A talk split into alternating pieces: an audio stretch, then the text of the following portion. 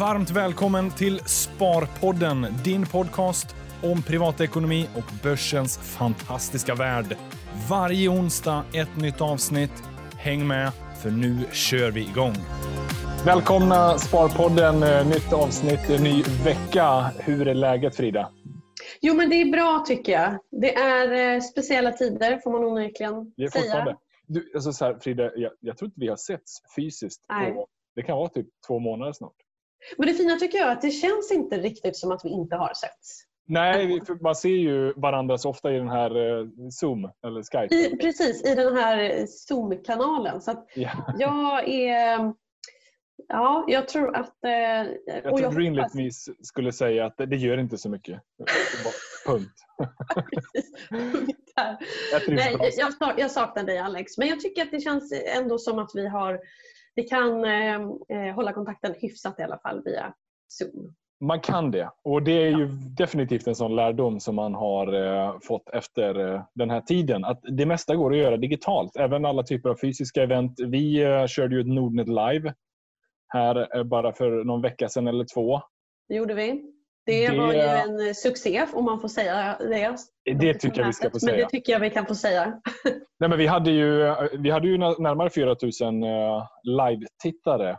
Och Det var ju inte utan att man var rätt nervös inför om huruvida allting skulle funka. Alla mm. gäster som skulle in och tala och allt sånt. Men det gjorde det. Funkade felfritt. Funkar jättebra och det är verkligen en eloge till eh, Filip som är den personen som också ser till så att den här podden kommer ut och görs. Yes. En ja, av de som är, verkligen gjorde superinsats. Med rätt teknikkunskap eh, så går det mesta.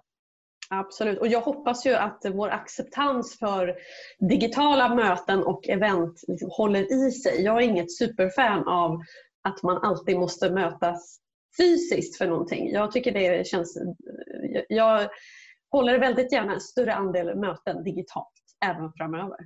Så jag hoppas att det Men kommer hålla i sig. Jag skulle tro det. Eh, sen så vill man ju säkert ha det fysiska mötet eh, också. Men eh, nu bara här i helgen så har jag hängt med unga aktiesparare som har haft kongress. Det är ju 31 kongressen och alla de tidigare 30 stycken har varit helt fysiska. Men nu är det annorlunda tider. Så då fick vi köra den digitalt och det funkade hur bra som helst.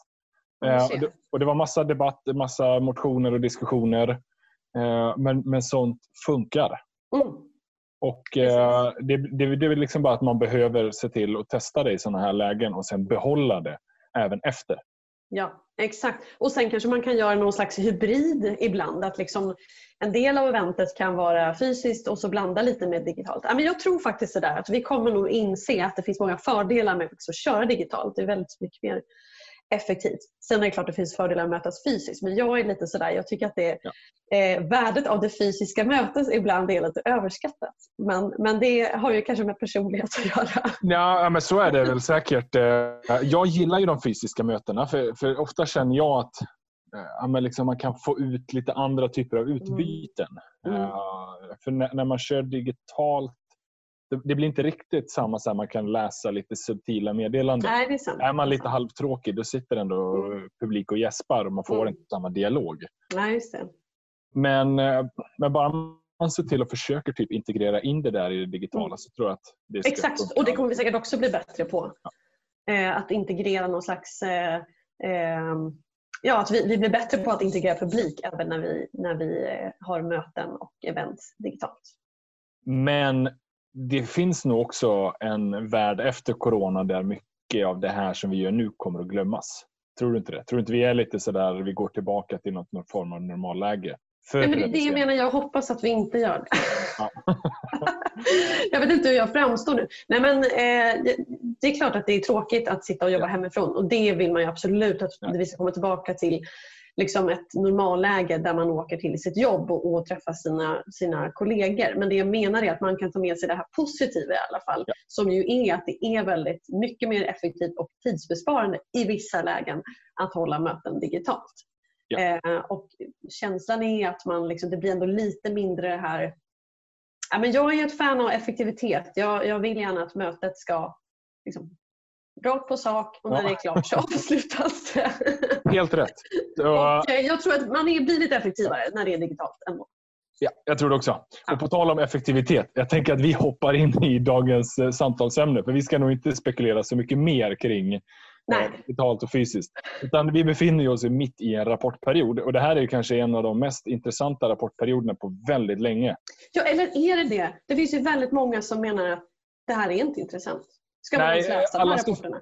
Alla siffrorna kommer ju vara ganska värdelösa. För eh, Ja. Dels så har du ett kvartal som från start var fantastiskt och till slut blev helt horribelt för många Ja, bolag. och det är därför som just det här faktum också att det är väldigt många av de eh, verkstadsjättar framförallt som har rapporterat. Alltså det som man ville se i de rapporterna var ja men okej, januari, februari, helt okej. Ner i källaren i mars, vad säger man om andra kvartalet? Och så säger man inte så mycket heller om andra kvartalet. Och jag saknar de det också. Vågar.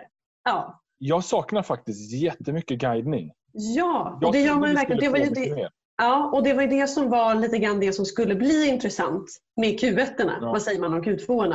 För att det är det här speciella läget och så får vi inte den guidningen som man behöver. Och, och någonstans så är det väl förståeligt att det är svårt även för storbolags vd att förstå hur den här eh, pandemin kommer att utvecklas. Det är ju lika svårt för dem som för någon annan och mycket är ju så beroende av det eh, eftersom det i sin tur eh, avgör i vilken takt man kan öppna upp produktion och, konsumtion och sådär. Men det blir ju väldigt Ja, man, jag håller med dig. Man saknar guidningarna framåt ändå. Ja, Man så här, vi vet ju inte bättre. Ingen vet ju bättre trots allt än bolagen. Nej, men verkligen, men man vill ändå så känna lite på hu- hur de märker av orderingångarna och liknande. Mm. Jag drog ut lite uttalanden ifrån några vd-ord. Och det är så Ja. här, ett- ett Getinge, de sticker ut positivt. Det är en av de Ja. största vinnarna på det här kvartalet. Ja.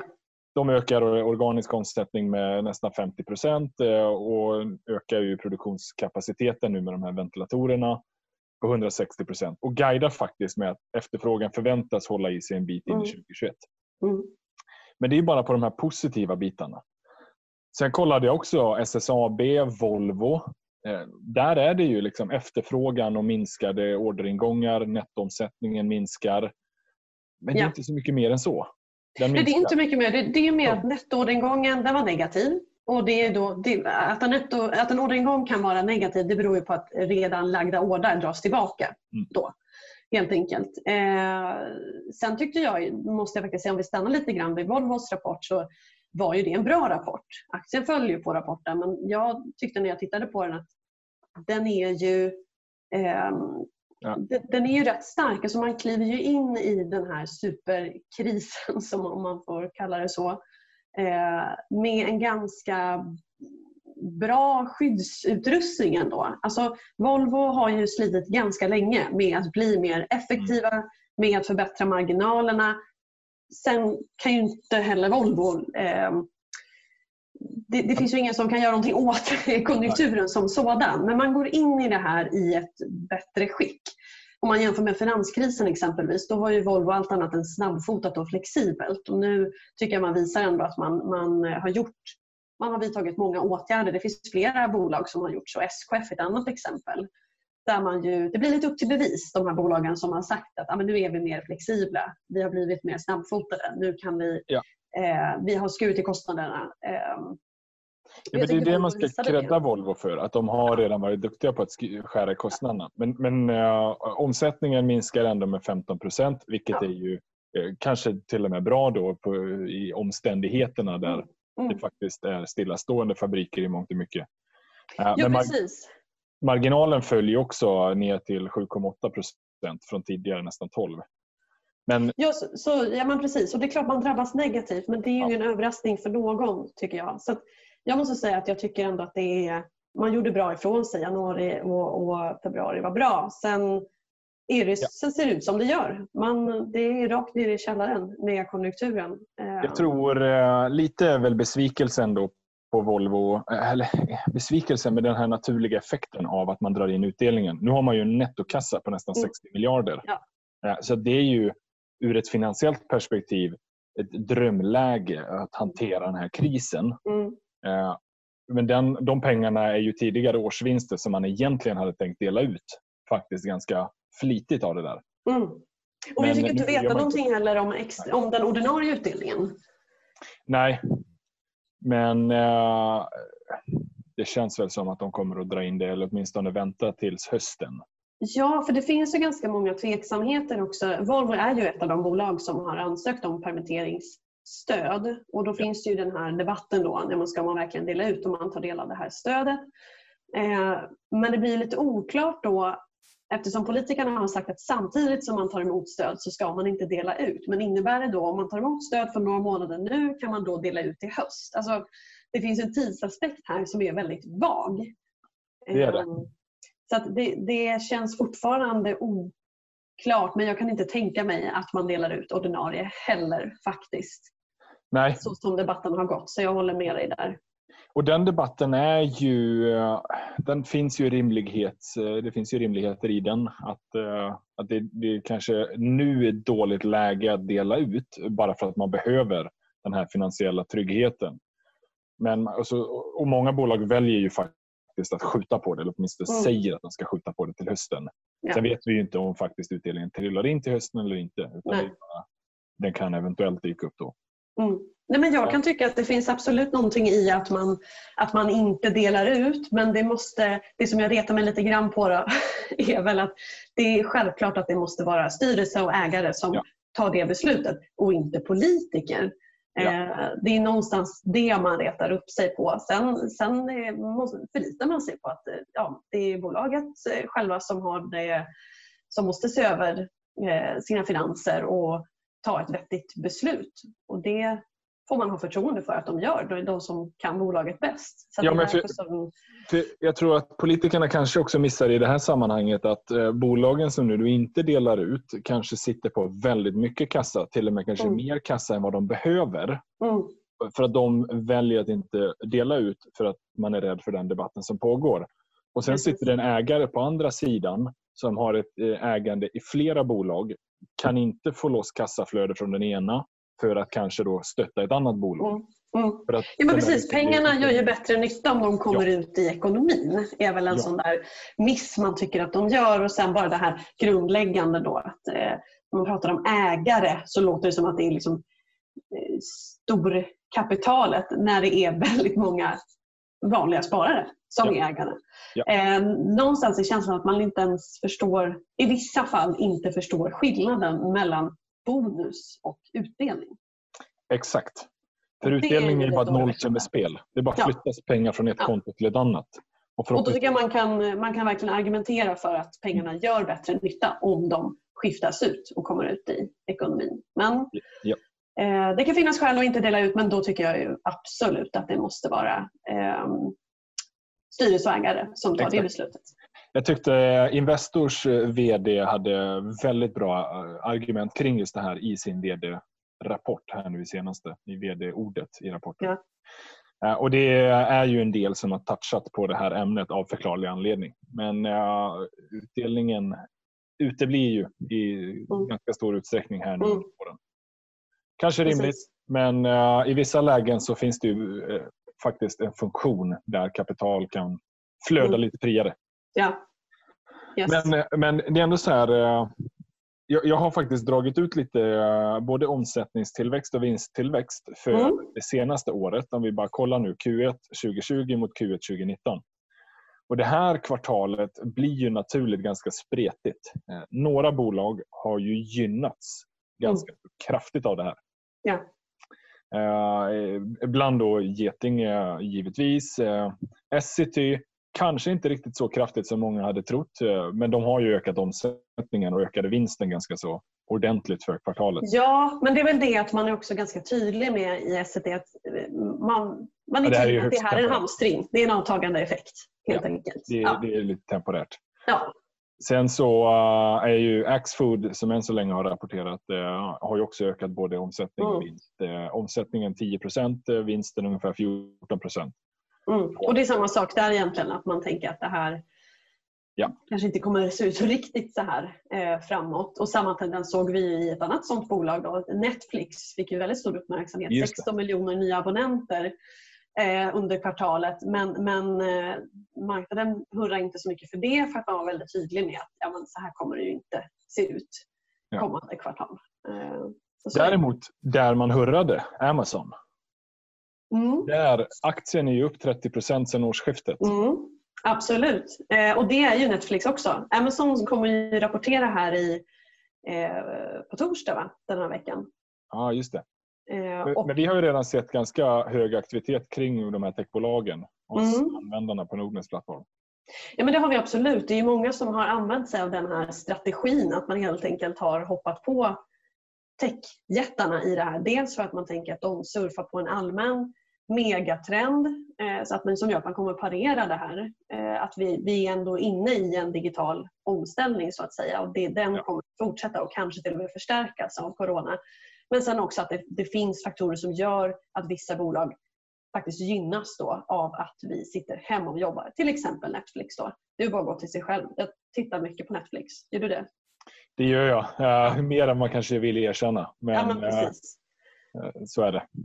så är det. Uh, och Sen så jobbar vi ju hemma. Jag sitter hemma och jobbar. Jag vet inte vilken vecka jag är inne på nu. Men, men Microsoft har ju en hel del tjänster som ja. används flitigt. Teams, Skype som kommer att bli Teams. Så det blir intressant då när Microsoft kommer med rapport också den här veckan. Torsdag också? onsdag tror jag att Microsoft kommer. Eh, man kan ju, Microsoft kan ju både ha gynnats och missgynnats av coronakrisen och det gäller faktiskt flera av de här techjättarna. Eh, det kan ju vara så att man har störningar i leveranskedjorna vad gäller mm. Ja, själva eh, PC-marknaden där man faktiskt såg en inbromsning också innan coronakrisen. Å andra sidan så är det ju användandet av Teams och Skype och tillväxten från molntjänster och sånt som kan gynnas av att vi arbetar hemifrån. Ja. Um, så det där är... Um, men, och det är ju liksom, man går på det säkra, det som är ganska uppenbart. Och, och Det har ju även om man kollar till de svenska bolagen, de som är generellt sett digitala eller mm. sysslar med lite mer vad ska man säga, defensiv mm. verksamhet, Swedish Match eller Axfood eller liknande, eh, har ju gått bra eller gynnats. Eller bara ja men exakt. Och då är det naturligt att man köper det. Och, och vad gäller Microsoft då igen då, så har ju antalet ägare via Nordnets plattform ökat med 19 procent sedan slutet av februari. Alltså när krisen hade verkligen tagit vid. Och sedan årets början har antalet ägare ökat med 39 procent. Så det är verkligen stor det är verkligen en tillströmning av och det här är ju redan ganska populära aktier. Absolut, som har ökat ännu mer. Eh, och det ser ju ut så i Netflix också. Ja. Kan man säga. Och skulle man gissa lite så tror jag ju att även de befintliga ägarna sedan tidigare har ju passat på i kursdipparna att Absolut. ytterligare. Ja, Den Amazon har ju inte varit lika mycket stryk då genom den här perioden. Eh, för man såg väl ganska tidigt att de är ja. digitala. De är ju det. Så det var just den där precis initiala turbulensen där de, mm. de här jättarna faktiskt också följde. Men det var ju när allting föll. Ja. Och sen blev det lite mer samsatt och då var de här snabba upp då i rekylen. Men det blir intressant att se. Det blir intressant att se. Alltså Microsoft vinstvarnade ju tidigt. Det gjorde ju även Apple. Ja. Eh, av vinstvarnade främst på grund av leverans, eh, alltså produktionsstörningar då i Kina. Men nu kan det också i Apples fall även i Teslas fall kanske eh, handla om eh, en dipp i efterfrågan i ja. coronakrisens efterdyningar. Så det blir intressant att se vad man, vad man säger om det. Att det, liksom, det är inte bara produktionen, det är även efterfrågan då som konsumtionen som blir lidande av det här. Men, men, jag mm. tänker för den som ska navigera sig framåt så är det ju dels så har man ju de här korten som redan är ganska så stabila eller åtminstone inte har gynnats negativt där är ju kanske redan mycket av kursuppgången mm. tagen och många av de där Absolut. aktierna är ju faktiskt positivt eh, sedan årsskiftet. Ja, ja, ja. Gud ja. Eh, det måste man verkligen vara medveten om att mycket ja. har tagits ut och det är väl därför en, en eh, aktie som Netflix då faller lite grann också på rapporten när det blir lite svart på vitt. Ja, men just det. Vi har ju faktiskt tagit ut de här 16 miljoner nya användare i kvartalet. Det finns ju redan i kursen så att säga. Ja. Det ska bli intressant att se där det har varit som mest utbombat. Om man bara exempelvis tar bilindustrin. Både mm. Autoliv och Veoneer har ju rapporterat. Ja. Uh, och Veoneer minskade omsättningen med nästan 30 procent. Autoliv mm. minskade med 15 procent. Så att, men, där är det ju, ett visst fall man ser. Eh, Veoneer vänder till och med och gör till förlust. Och då ska man komma ihåg att fordonsindustrin hade ju stora problem även innan coronakrisen. Det var ju den industri som, man, som det verkligen var stort frågetecken och stor oro för. Eh, så det är klart att den känns ju extra eh, utsatt. Ja. Utsatt verkligen. Kom inte in i det här i något bra läge utan där blir det ju såklart en stor smäll. Eh, så det känns som att alla, tror... alla de trender vi redan hade innan krisen, de förstärks bara. Och det är ja. även på nedsidan, på den negativa sidan. Och, och, Det är ju eh, kanske där man kan hitta den största eventuella återhämtningen sen då, givet att mm. vi får någon form av återgång till normalläge. Ja. Nu får vi se när det sker, eller om, om det ens blir att man i år tar och lägger lite extra krut på att köpa den där bilen eller mm. gardera till en nyare modell jag kan ju tänka mig att det finns några som kan vara lite extra sugna på det när allt det här släpper, när vi liksom minskar lockdown och vi egentligen får ut och mm.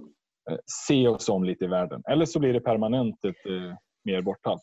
Eller... Det är verkligen där de tvistar lärde. Ja. Eh, det är verkligen så att eh, jag hör hur det pratas i resebranschen också där, där optimisterna tänker att ja, men, när den här lockdownen lyfts då och vi får resa igen, då kommer vi sätta igång och resa utav bara ja, som att vi det inte mm. finns någon morgondag. Utan, för då är vi så less på att sitta här hemma. Och då tänker man, ja, men bara, vi, bara reseaktörerna överlever det här, ja, men då kommer vi återgå till vanliga mönster och kanske lite till för att vi är så less på det här. Eh, Medan det såklart finns de som ja, tar andra saker i, i beaktande. Att vi faktiskt har en sämre konjunktur. Det är färre som, mm. det är fler som kommer arbetslösa. Man kommer inte ha möjlighet att resa. Eh, men sen också ett ändrat konsumentbeteende på det stora hela. Eh, att vi kanske lär oss att semestra hemma exempelvis. Ja. Eh, och lär oss uppskatta det. Så att, ja, det, är, eh, det blir intressant att följa hur vi, våra konsumentbeteenden faktiskt förändras? Min, min känsla är, som själv då kanske inte är i riskgruppen för allt det här, är ju att det är klart, jag, är inte så här, jag är inte supersugen på att sätta mig i ett flygplan just nu. Bara av liksom alla de omständigheterna. Men jag är inte så galet främmande, främmande för det heller. Nej. För jag menar, jag vet ju att luften där inne är dålig sedan tidigare. Mm. Och jag har flugit några gånger och faktiskt inte strukit med än. Nej. Nej, men det, det, det, finns så många som resonerar som du säkert ja. också. Eh, men det är väl det också om vi Men då de makroekonomiska allmän... aspekterna av att vi snart ja. närmar oss 9% arbetslöshet. Ja, eh, precis. Och den siffran kommer kliva ännu längre upp. Ja, och så tror jag också att det finns en aspekt när vi, när vi vet att det finns en osäkerhet så blir det det här försiktighetssparandet i ökad utsträckning. Att man inte riktigt, man vågar inte köpa en resa. Man känner att nej, vi lägger lite på hög här nu. Att det blir en sån effekt, det gillar ju inte eh, makroekonomer, att det kan bli en sån effekt då.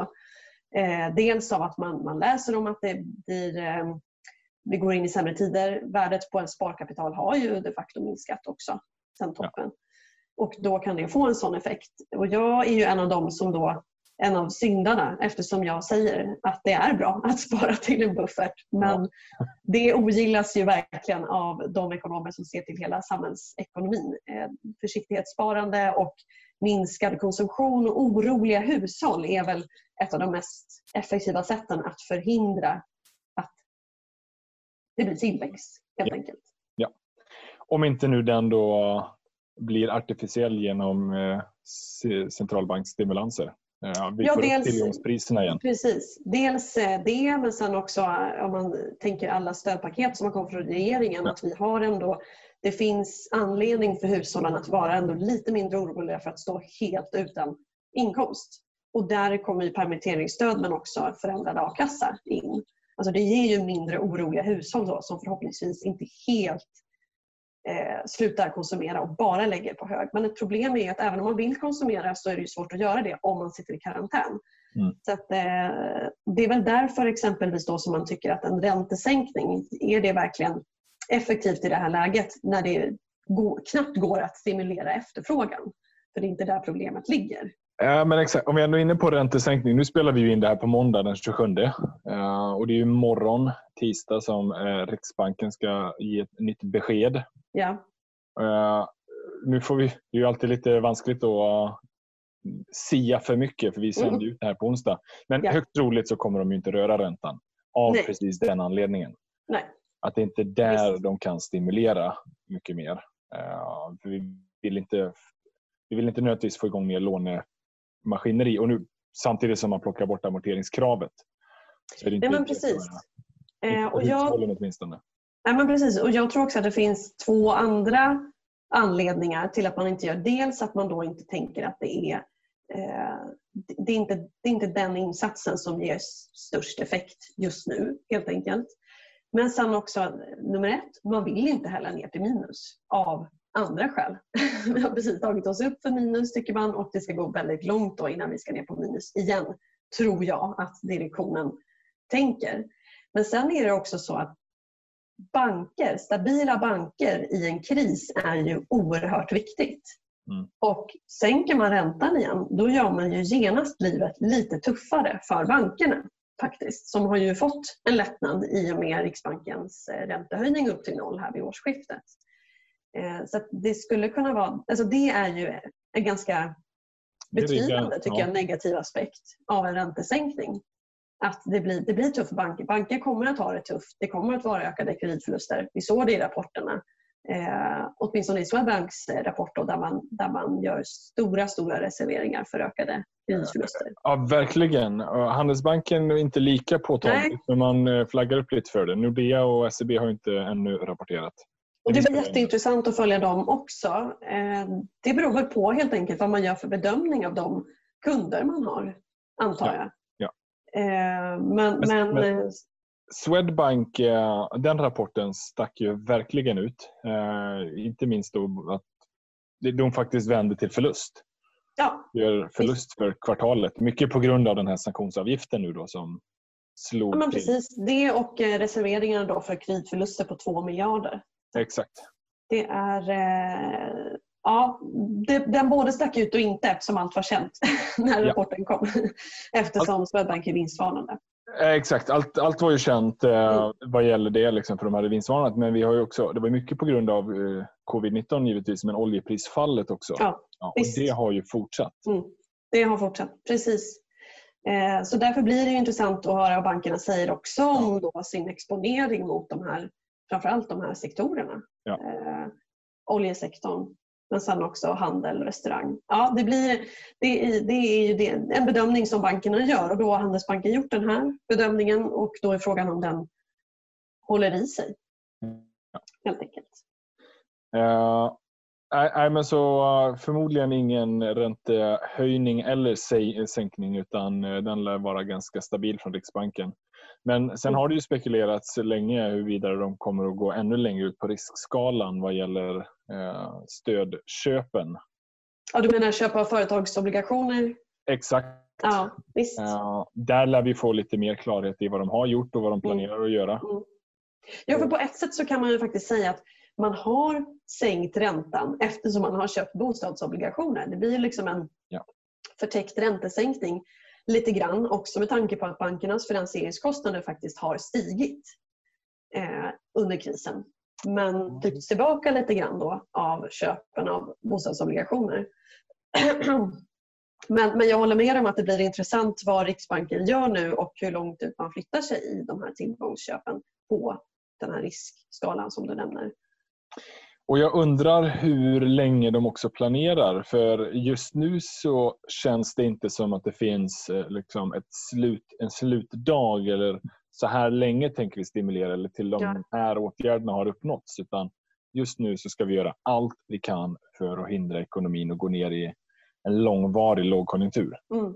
Och Det hänger ihop med kommunikationen från andra ja. stora centralbanker. Ja. Det är helt enkelt så man måste, man måste ge den signalen hela tiden vi är beredda att göra mer. Mm. Whatever it takes, som Draghi, klassiska bevingade orden. Ja. Det är det man måste kommunicera och särskilt om man också ska kommunicera att nu är en ränta på noll, nu är det ett golv. För det är nästan det som blir signalen då. Om det är ett krisläge om man ändå inte sänker till minus, ja, då måste man nästan dra slutsatsen att nu, nu finns det en lägsta nivå på reporäntan och det är noll. Men då måste man ju vara tydlig, tror jag, gentemot marknaden om att man är beredd att öka tillgångsköpen rätt rejält mycket mer trots att vi har ju gigantiska stimulanspaket som redan har ja. sjösatts av Riksbanken och av andra stora centralbanker. Och Det är ju jätteviktigt. Det ligger bakom en del av uppgången på börsen också.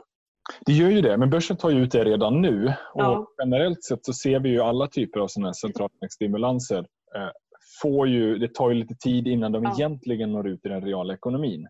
Ja. Men det finns ju det, det, känns som att vi bygger upp för en ganska ordentlig catch-up-effekt här snart. Ja, det känns ju så.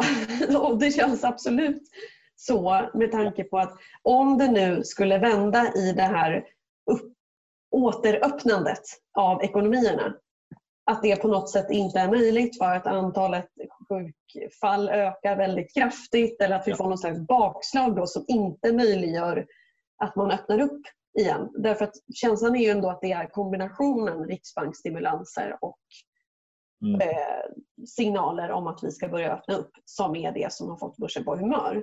Innan vi fick de signalerna om att vi, vi ska öppna upp igen då rådde ju faktiskt inte stimulans, eh, besked om stimulanser på börsens då negativa humör. Utan det är den här kombinationen som krävs. Yep. Så att vi får hoppas att, att eh, det är möjligt att fortsätta öppna upp. Ja, det får vi verkligen hoppas. Och Det är ju ambitionen och målet som alla jobbar efter. Eh, Absolut. Sen har vi nog inte sett det sista av hela den här pandemin ännu. Även om den är verkligen i ett betydligt mycket bättre läge än vad vi befann oss i för säg en månad sedan. Mm. Eh, när paniken var som störst. Mm. Men om man bara känner till de finansiella marknaderna så pendlar de ju väldigt ofta mellan euforiska och ja. kraftigt pessimistiska områden. Nu får man ändå säga att vi befinner oss i något form av euforiskt läge i den här... Det får man absolut säga. Eh, med tanke på hur börsen har reagerat på oljeprisfallet här så får man nog säga ja. att det positiva tolkningsföreträdet råder. Ja. Eh, det var ju oljeprisfallet som verkligen fick marken att skaka hos investerare eh, den 24 februari där när, när hela fallet, när turbulensen verkligen tilltog. Mm. Och det var ju i princip eh, farhågorna för en ny finanskris. Vilket hängde ihop ju med eh, oljeprissektorn och exponeringen mot exempelvis high yield-marknaden. Ja. Eh, den, de riskerna mm, man är lite orolig för att höra status på den marknaden. Exakt, det är det jag menar. För mm. Där och då var det helt blodrött. Och Sen blev det en ganska kraftig nedgång därefter. Ja. Men ja. nu har ju det mesta Liksom. Det känns som att det har man blåst undan, men det ja. ligger ju latent där. Det ligger ju latent där, precis. Priset är ju nere i botten. Ja. Kreditmarknaden är långt ifrån välfungerande. Precis. Och, mm. och Sen vet man inte vilka andra typer av smällar som kan bli följdeffekten. Antalet konkurser ökar ju. Ja. Det är ju för varje månad som går. Nu är det löneutbetalningarna för den här månaden. Det kommer vara några som kastar in handduken efter det här. Ja, men det är ju så, hela ekonomier men framförallt då eh, eh, den amerikanska arbetsmarknaden. Stor eh, exponering mot oljan och att oljepriset hålls uppe. Det är ju så. Eh, men, men det känns som att man lägger det här åt sidan därför att man tänker att ja, men snart så kommer ekonomierna öppna upp och då ökar efterfrågan på olja och då kommer allt igång igen. Ja. och då stiger priset. Det är ungefär känslan är att det är den logiken. Jag hoppas att det blir så. Jag, jag, det är väldigt ovisst läge och väldigt svårt att säga ja. vad man tror. Eh, men riskerna ligger ju där latent. Så mycket hänger på att vi faktiskt kan komma igång. Mm. Eh, och just att börsen vet ju att ja, men Q2 det kommer ju se katastrof ut. Det kommer ju vara blodig läsning om man får uttrycka det så. Men att man räknar liksom kallt med att ja, men sen blir det bättre. Ja, eh, och det här får vi känna av nu för vi befinner oss ju bara i början av Q2. Ja. Ehm, och Det är ju lite så här vart läget rör sig här den verkligen närmaste tiden. Mm. Eh, än så länge är ju Q1 ganska så eh, lite vägledning vad, vad kommer till mm. liksom, hur bolagen mår. Ja. Det, det, man kan säga om Q1 så här, min övergripande bild är ju att de bolagen som inte är i epicentret eh, har inte heller drabbats. Så det visste vi ju sedan tidigare. Mm. Men nu får vi det svart på vitt att eh, defensiva bolag som har eh, stadig försäljning och inte är kopplat till turismnäring eller restaurang eller fastighetssektorn har klarat sig ganska väl. Mm. Ska vi prata lite grann, bara några ord om Telia i det läget? Jag tycker det är lite Det kan vi göra. Telia är ju ett sådant bolag som Alltså de, kvalitet, eller de egenskaper hos Telia-aktien som man har värdesatt, det är ju dels förstås då direktavkastningen. Ja. Men sen också att det är ett stabilt bolag, konjunkturokänsligt. Man skulle kunna tänka sig att man gynnas av en ökad datatrafik i de fasta näten och, och i mobilnäten. Och så har man köpt en superkonjunkturkänslig verksamhet i Bonnier Broadcasting. Ja. Och det är den som gör att eh, Q1 kommer in rättvisigt också. Ja, man, man sänker ju vinsten eh, kraftigt. Ja, eh, Resultatet eh, störtdök, även om man såg en viss eh, omsättningstillväxt. Så det var ju precis det man kände. de har mycket okänsligt i grunden. Ja. De har varit lite för lös i kostnaderna. Och sen, ja, men precis. Och har hela den här delen då som ja, inte alls eh, ger det resultat. Jag vet inte för dem är det väl it's a long game. Uh. Ja, självklart. Det, det, är väl bara det att det känns lite, varför ska man äga Telia? Ja, förstås. Ja, eh, ja, precis. Den är ju... Ja, men, men samtidigt så kunde man ändå vara lite sådär, ja, trist bolag, kostnaderna är fortsatt höga, de verkar inte få bukt med det. Man kan ta det för att det är en konjunkturokänslig aktie som ändå delar ut mycket. Men nu så kommer man ju då med en konjunkturkänslig verksamhet. Eh, så, det ser inte superspännande ut med Telia av den anledningen. Det är viktiga Nej. egenskaper som har tagits bort på något sätt. Men det är som du säger, ja. på lång sikt kan det säkert vad vet jag? Det man hoppas är att det adderar synergieffekter och adderar in, eget innehåll och så vidare. På lång sikt. Ja, och nu är ju liksom Telia börjar bli lite av ett annat typ av bolag men om man bara jämför med Tele2 så såg man ju ändå i Tele2 en omsättnings, ett omsättningstapp. Ja, verkligen. Uh, det var ju kanske inte helt självklart heller för man tänkte ju att alla kommer använda mer uppkoppling i, i mm. mångt och mycket och, och mm. sina mm. mobila tjänster och allt sånt. Mm. Men, uh, det har kanske varit svårt för dem att dra nytta av den här krisen åtminstone. Ja, det är möjligt. De drog ju tillbaka sin guidning också för helåret ja. 2020. Så att, eh, ännu ett bolag då som, vi, som inte... Ja, som, vi får ingen bild helt enkelt. Det, är ju, det gör det extra svårt, verkligen, som investerare. Det gör det. Ja, och, och, det är så här, det är verkligen... Det, det, det, kan man beklaga sig över men eh, men jag hoppas ju att det är i mångt och mycket av att de själva är så pass osäkra och mm. vill inte ge för kraftiga antingen förhoppningar Nej. eller för pessimistisk syn. Precis, och det är ju anledningen till att vi såg ändå förhållandevis få vinstvarningar också. Jag trodde att vi skulle ha vinstvarningar på löpande band. Det blev ju inte riktigt så ändå. Eh, och det, det, är ju samma sak där. Att det är ett osäkert läge och, och bolagsledningarna själva har ingen klar bild heller. Det blir ju väldigt intressant att se här då kanske kommande månad eller två ifall vi får vinstvarningar inför Q2. Mm. mm. Visst. Eventuellt en del omvända vinstvarningar som faktiskt har gynnats mm. av det här. Men du Alex, du, du har ju tittat på fastigheter. Vad, vad visar de rapporterna? Ja, även där, eh, där sticker det ju... Liksom, det är ganska stor skillnad. Eh, Eh, alla har inte rapporterat ännu, men om man bara så här övergripande eh, så är det väldigt tydligt att de som har mer restaurang och butik mm. eller hotell då i portföljen, de är ju de absolut eh, värst drabbade. Och de som har väldigt mycket bostadsfastigheter, de mm. är väldigt stabila till och med positiv kursutveckling sedan årsskiftet. Ja. Och, och Sen är ju fastighetsbolag likt investmentbolagen är ju rätt tacksamma och värdera till pris i förhållande till substansvärdet. Ja.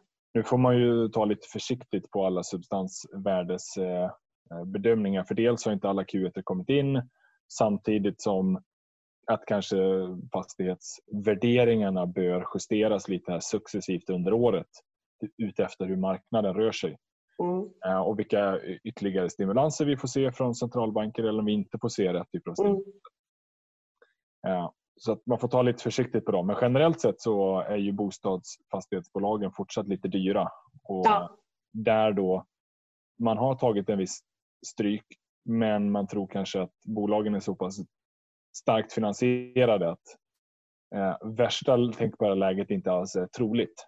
Nej, just det. Då kan det till och med se ganska attraktivt ut.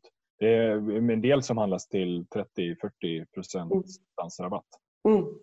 Och det är rätt stor skillnad jämfört med bara så här vid årsskiftet, tre månader sedan. Ja, Då var nästan allt, allt var i premie och en del var nästan 100 procent premie.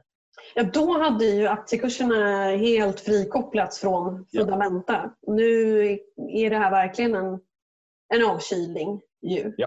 Ja, Eh, ja, fallhöjden var ju hög eh, Ja. och eh, jobbigt för de som satt med därifrån sett. Men kikar man härifrån så är det en del som bör handlas till rätt intressanta värderingar. Mm. Men man Men är det samma sak i, fastighets, eh, i fastighetsbolagen att eh, Q2 är där det kommer smälla till? Säkerligen. Eh, Jag skulle säga att de kommer nog förmodligen justeras successivt över året. Det här är ju lite mer trögrörliga. Mm. Och,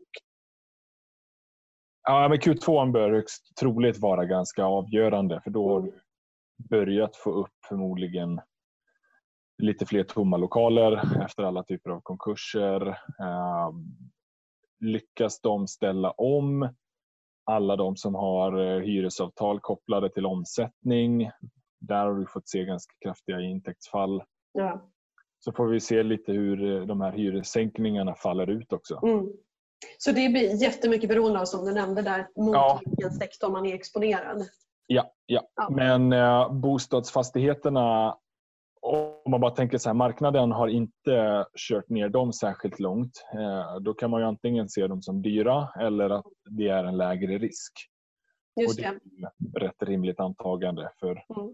bostad. Vi har ju fortfarande många som behöver bo. Eh, Mm. Och det är ju en ganska kraftigt reglerad marknad så den får man väl anse som ganska trygg. Mm. Absolut. Men eh, kikar man de som har ganska mycket butiksnäring eh, och, eh, och lite så här restauranger, Castellum, Atrium Ljungberg och Mm. Klöven, eh, där det finns en del sånt i portföljen. Mm. Där har du ju aktien åkt ner en hel del. Och man handlar Ja, rabatt på typ 30 procent i många fall. Så Precis. antingen är den billigt eller så är risken väldigt hög.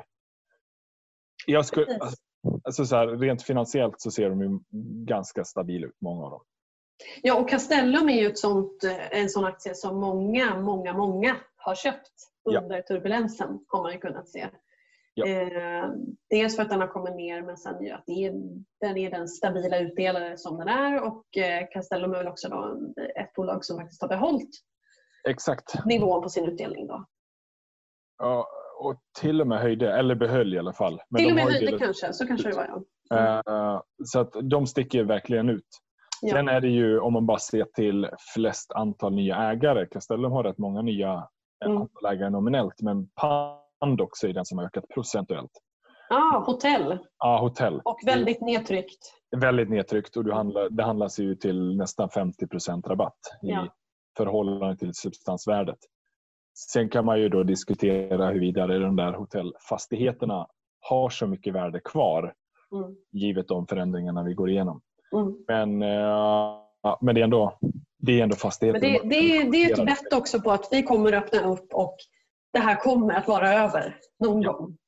Ja, antingen om man bara ser till de som köper Pandox så är det antingen ett bett på att vi öppnar upp eller worst case, man behöver likvidera. Du får ändå en rabatt till Mm. substansvärdet. Ja. Sen är det, det är ju en, det är en liten ovanligt, ett ovanligt fastighetsbolag som har så mycket hotellexponering. Mm. De flesta, det finns ju ingen riktig liknande eh, som, som bara är så hotellexponerat. Inte som är noterat åtminstone. Nej. Nej, precis. Scandic är ju ett sånt bolag som också har varit superköpt Ja, i turbulensen. Eh, och det den är, väl det är intressant. Ja. mm, det är intressant eh, vad, vad det är man hoppas där. Men som sagt supernedtryckt förstås. Ja. Eh, ja, så här, får vi en återgång till lite mer normala lägen, ja, då kan man ju verkligen se kurspotential. Mm, visst. Men eh, det, det känns som det kan vara en lång väg tillbaka. Ja, men det känns ju det. Det bygger helt enkelt på att mycket står rätt här nu eh, förstås. Så att vi kommer kunna öppna upp. Att, vi, eh, att flockimmunitet funkar. Ett sånt där ord som inte så många kände till och förstod innebörden av men som vi alla har fått lära oss här senaste ja. veckorna vad det betyder. Eh, funkar inte det så känns det ju väldigt... Eh, eh, jag läste någonstans att det är minst ett och ett halvt år tills ett vaccin skulle kunna komma. Då blir det jobbigt. Om det är vaccin ja, det blir det. att vänta på. Ja. Vi får väl se hur många poddar vi får göra på distans. Ja, precis. Innan man ses igen fysiskt. Om man Exakt. nu får ses igen fysiskt. Nu lät du väldigt deppig. Vi får hoppas. Det får vi verkligen hoppas. Ja. Men det här var väl åtminstone en liten eh, övergripsbild av rapportsäsongen och eh, läget. Ja. Det här är ju ett svårnavigerat tillfälle men eh, det är klart så att en del bolag inte bara står emot utan också faktiskt gynnas av ett sånt här läge. Absolut. Och det ska och, man inte glömma. Nej, det ska man inte glömma. Alla bolag påverkas men på olika sätt. Ja. Eh, och Sen tycker jag också att man kan ta med sig, jag tycker man får fler och fler bevis på att de, de stora megatrender som vi såg innan coronakrisen, de förstärks. Möjligen med undantag av omställningen till hållbart. Det känns som att det har kommit lite i skymundan här nu, möjligen. Men det här med att, att saker digitaliseras, det går bara så oerhört mycket snabbare nu när vi tvingas ställa om. Ja. Det ska man också kunna med sig. Jag skulle också kunna säga ett undantag för den kanske globalisering också som har pågått. Ja, det är sant. Resandet. Ja. Uh, vi är kanske inte riktigt lika resesugna just nu. Men det finns verkligen en sån diskussion att uh, det här, hela det här uh, just in time och att man förlitar sig på att alla leveransled globalt funkar hela tiden. Det kan ju vara så att vi ser en, en återgång till att man, man håller stora lager Mm. Exempelvis att man, det blir liksom andra, andra leveranskedjor helt enkelt. Vi får se. Det blir intressant att följa om, om, det, här, om det också kommer att ställas om. Så att säga. Hur stora globala företag kommer att jobba i framtiden. Spännande. Du Frida, tack eh, för den här veckans Sparpodd. Och, du, tack eh, själv. Det är så trevligt. Ja, det är det. Även om det är så här digitalt. Precis. Men eh, så är det. Det är sådana tider. Tack till er som har lyssnat också. Kul att ni hänger med oss denna kortvecka på börsen. Får man kanske lite abstinens när fredagen är stängd och torsdagen är halvdag. Exakt. Men det kommer en hel börsvecka nästa vecka igen och det kommer ett helt Sparpodden-avsnitt också. Så uh, vi ses igen nästa vecka. Ciao! Det gör vi. Hej!